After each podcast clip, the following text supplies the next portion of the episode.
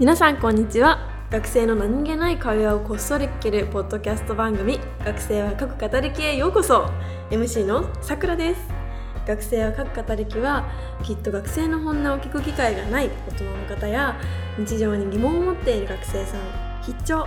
すぐに役立つわけではないけど今の学生をゆるく楽しく知れるポッドキャスト学生は各語りき早速スタートです。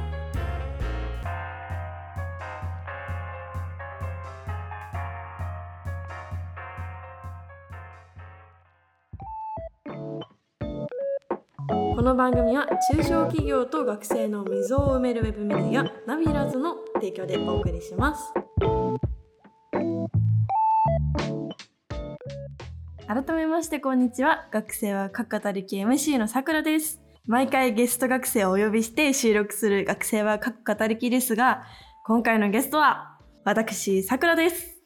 これまでに多くの学生さんとお話をしてきた私ですがそもそも私は一体誰なんだということを皆さんにご説明しておりませんでした。ということで、今回は私に焦点を当ててお話ししていきたいと思います。ですが、一人でお話ししていくのは難しいので、今回は番組スタッフさんに仮の MC をしてもらいたいと思います。スタッフさん、よろしくお願いします。よろしくお願いします。さくらさんに今日お話を聞くっていうことで急に振られたんですけど、はい。そもそもポッドキャストの番組を学生だけでやっているってなかなか珍しいというかそうで、すね。あの大学生のお友達同士でやってる方々はたまに見るんですけど、はいうんなんかこうちゃんと企業の人と学生がつるんでっていう言い方だとあれだけど、タッグを組んでやってるのは珍しいのかなと思うんですけど、はい。こうそもそもポッドキャストを始めたきっかけというか MC をすることになったきっかけっていうのはどんなものですか、そうですね。1年前に、あの、この番組のスタッフさんと、うん。焼肉屋さんに、ね、別の企画で行ったことがあって、うん。その時になんか学生のラジオ番組やろうと思ってるんだけどポッドキャストやろうと思ってるんだけどやらない？っうん。て言われてあやりたかったんですよって言ったっていうのが始まりですね。そんな気持ち悪い喋り方でしたっ 違いましたっけ？いけやあんまりそれ僕のことだと思うんですけど。まあでも確かに声をかけたのは。でもなんかその、はい。世代的に、まあ、世代的にっていう言葉が正しいか分かんないけれど、はい。あんまりラジオとかを聞く世代じゃないのかなっていう印象があって。僕もあのさくらさんとそんなに年齢変わらないですけどそうですね。なんかラジオとかポッドキャストをし中学生の頃から聞いてたので、なんか自分では珍しい人間だと思ってたんですけど、はいさくらさんはあの聞く機会が元からあったんですか？ラジオとかポッドキャストは。そうですねありましたね。なんか母親がラジオ好きだったんで基本的に日曜とかはテレビじゃなくてラジオがついてるみたいな家庭だったんですよ。ご飯の時とか夜とかってそういうことですか？ご飯の時とかは違うんですけど、うん。その普通にリビングにいる時とか、うん。流れてるのはテレビじゃなくてラジオでした。へ ー珍しい家庭じ。ゃないそうですね、多分。えそれでなんかちょっとやってみたいなって思いがあったという。ありましたね。まあ、うんそれだけじゃなくて、うん。なんか学生、自分の知らない学生、まあ、いろんな人の話聞くの好きだったんで、うん。自分の知らない学生の人生の話をもっと聞きたいなっていうのはずっとあって、うん。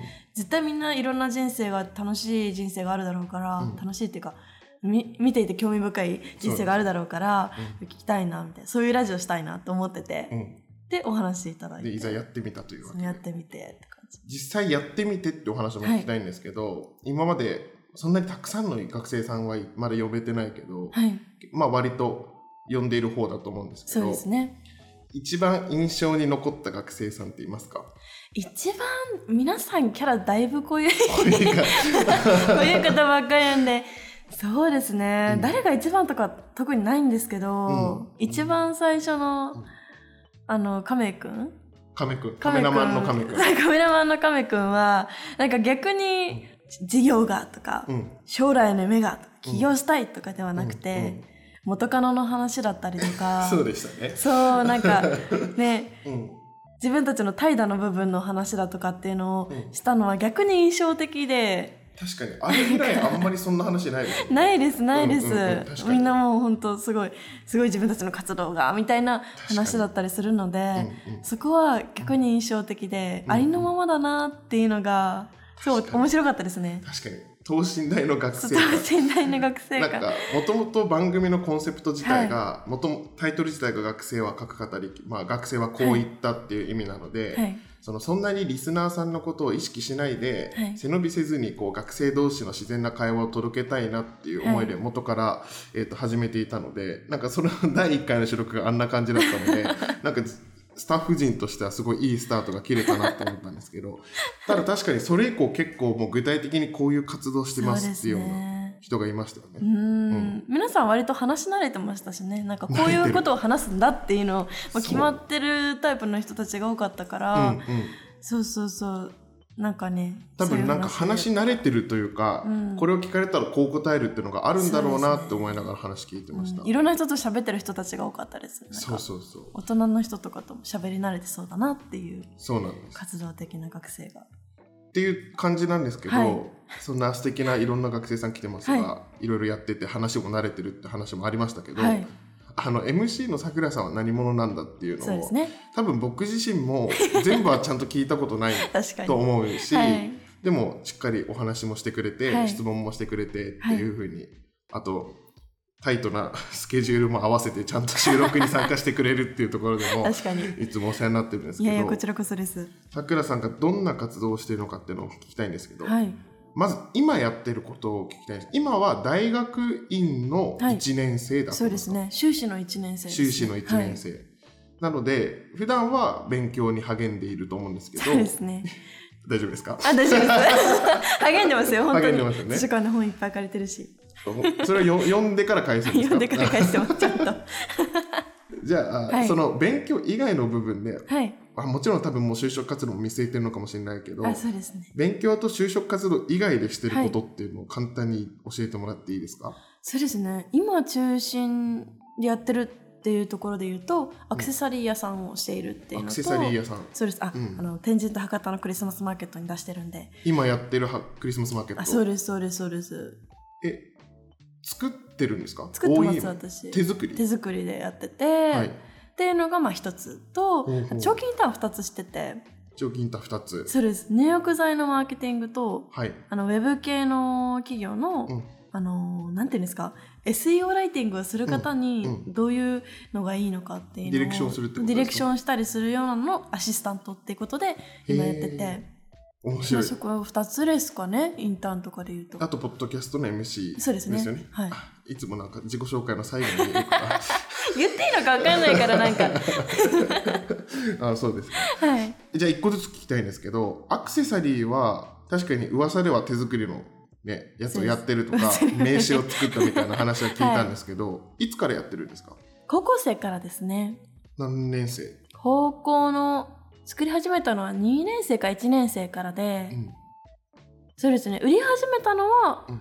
高校3年生くらいにやり始めたかな。えすごい。ネットでやってただけなんでなんか感じなんですけど。まずその2年生ぐらいから作り始めたはい。きっかけは自分用ですか、自分用ですね。えなんかアクセサリーを作るっていう発はい。想割と今だと自然なのかもしれないけれど、そうですね。その当時の高校生の中でブームだったとかそういうこと？あ全くそういうのではなくてほうほうほう。あのー手作りっていうのがもともと大好きだったしアクセサリーが大好きで小学校の時の自由研究の課題アクセサリーのデザイン2000個くらい考えて出すみたいなので自由研究を済ませたこともあるくらいアクセサリー大好きで。2000個？2000個紙に書いて みたいなのをうん。自由研究でやってたんですけど、うん。まあなんかそのインスピレーションを受けるみたいなのもあったんでそれを形にしたいっていうのがあって、うんうん。それで始めたのがアクセサリー作りですね。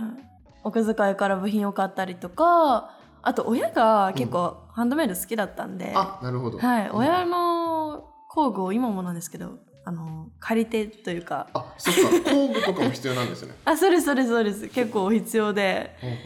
その頃100均で今みたいにね、うん。材料もいっぱい売られてなかったから。確かに今すごいですよね。そう、はだから100均で買ってたりとか、あとあの手芸屋さん行ったりとかしてお小遣い全部そこうんうん旗うん払ってましたねやってましたね。でもそれをマネタイズしたいと思ったタイミングがあったんですよねね。高校3年生の時に、はい。それは何だったんですか？もともとそうやって商売するのが好きだったんですでアクセサリーも周りからちょっとクオリティが上がり始めると一回なんか出してみなよって言われるようになって、うんうん。これいけんじゃないかって調子に乗ったっていうのが始まりでうんうんやり始めましたね。えネットで販売するっていうのは、はい。まあ、抽象的には理解できるんですけど、作るだけじゃない作業があるじゃないですか。そうですね。その辺は自分で調べて手探りで。手探りでした。今でも多分よく分かってない。なんかはい。私やったことないから分かんないんだけど、は発送作業とかすごい大変。そあ、う。もうめちゃくちゃ大住所変です。の取り扱いとか。本当に本当に大変であ一回友人だったからよかったんですけど、は配送する方法が分かってなさすぎて壊し壊れちゃったりして途中で。あ梱包の問題もあるんだ。梱包の問題で壊れたりとかしたこともありましたね最初は、うんうん根付けとか。根付けとか。あそうですね。なんか分から全然分かんなくないなかったんだで自分が作ったものがね。いくらかどうかを値付けするのってすごい難しそう。そうそうそう。本当にそうで今だったらその、なんだろう原材料の何割とかっていうのっはいはいはい。て結構、ね何パーセントの利益率ね利益率うんうんみたいなのは結構主流に出回ってる情報だったんですけどその頃そうそうですそうであす割となんかネットとかで発信されてる方多いから最近は、でも高校生の頃はねインスタも全然流行ちょっと流行ってたかなくらい？いやめっちゃ流行ってた。めっちゃ流行ってたけど。大学になってから始めてえ高校で始めてたか。でもなんで、そうでもあのビジネス系の情報発信してる人少なかったんですよ。あ少なかったそれは。そうだから、うん。情報も入ってこないし、うん。もう全然わかんなくうてん、原価率なんで100%みたいな値段で売ったりとかしてました。そう赤字みたいな。ね。なんかへー。600円700円とかではいはい。売ってましたね。でもそれをなんか大学生の間もやって、はい。今でもやってるってことは、その大きいビジネスにしたいわけではないけれど、はい。こう一つ自分のアイデンティティとしてビジネスをやっているっていう観点で今もやっているっていう認識ですか、そうですね。なんか稼ぎめちゃくちゃ稼ぎたいとかは全然なくて、うん。なんだろうその昔からも小学生の時からその誰かに目の前で自分の作ったものとか自分がセレクトしたものを買ってもらうっていうのが結構楽しくてな手触り感がすごい強いのがスモールビジネスじゃないですけど近いからね、うんなんかうん。あるのかなと思ってそれがすごい楽しくて。今忙しくないんですか？他にもまあ後から詳しくは聞くけど、はい。い、ろいろやりながらのアクセサリー屋さん。はいでクリスマスマーケットにも出店されてるっていう話だったのでそうですね。制作が大変そうですけど。あ大変です。え一人でやってるんですか？いや2人でやってて。でも二人か。そうですね。えその制作フローを知りたいんですけど、はい。なんかだって適当に部品買ってガッてやってガッてやるわけじゃないうんですよね。そうですね。絵絵描いたりとかするんですか？あいや私本当に絵描いてやってもなんかその今自分が何してたかを忘れちゃいがちなんで。短期記憶なさすぎて、うん。そうだから同じもの作らないでそのインスピレーションのままにやってるみたいな感じなのであそうだ。から全部ほぼ一点ものです。あほぼ。やってますね。へえお客さんはその新規の方ばっかりなのか、はい。リピーターの方もいらっしゃるリピーターの方もいますね。へえすごあいですね。りがたいことに本当に。ありがたいですありがたいですね。それなんか見れるんですか？作品みたいなのは。インスタにあるんでねぜひ見てください。Made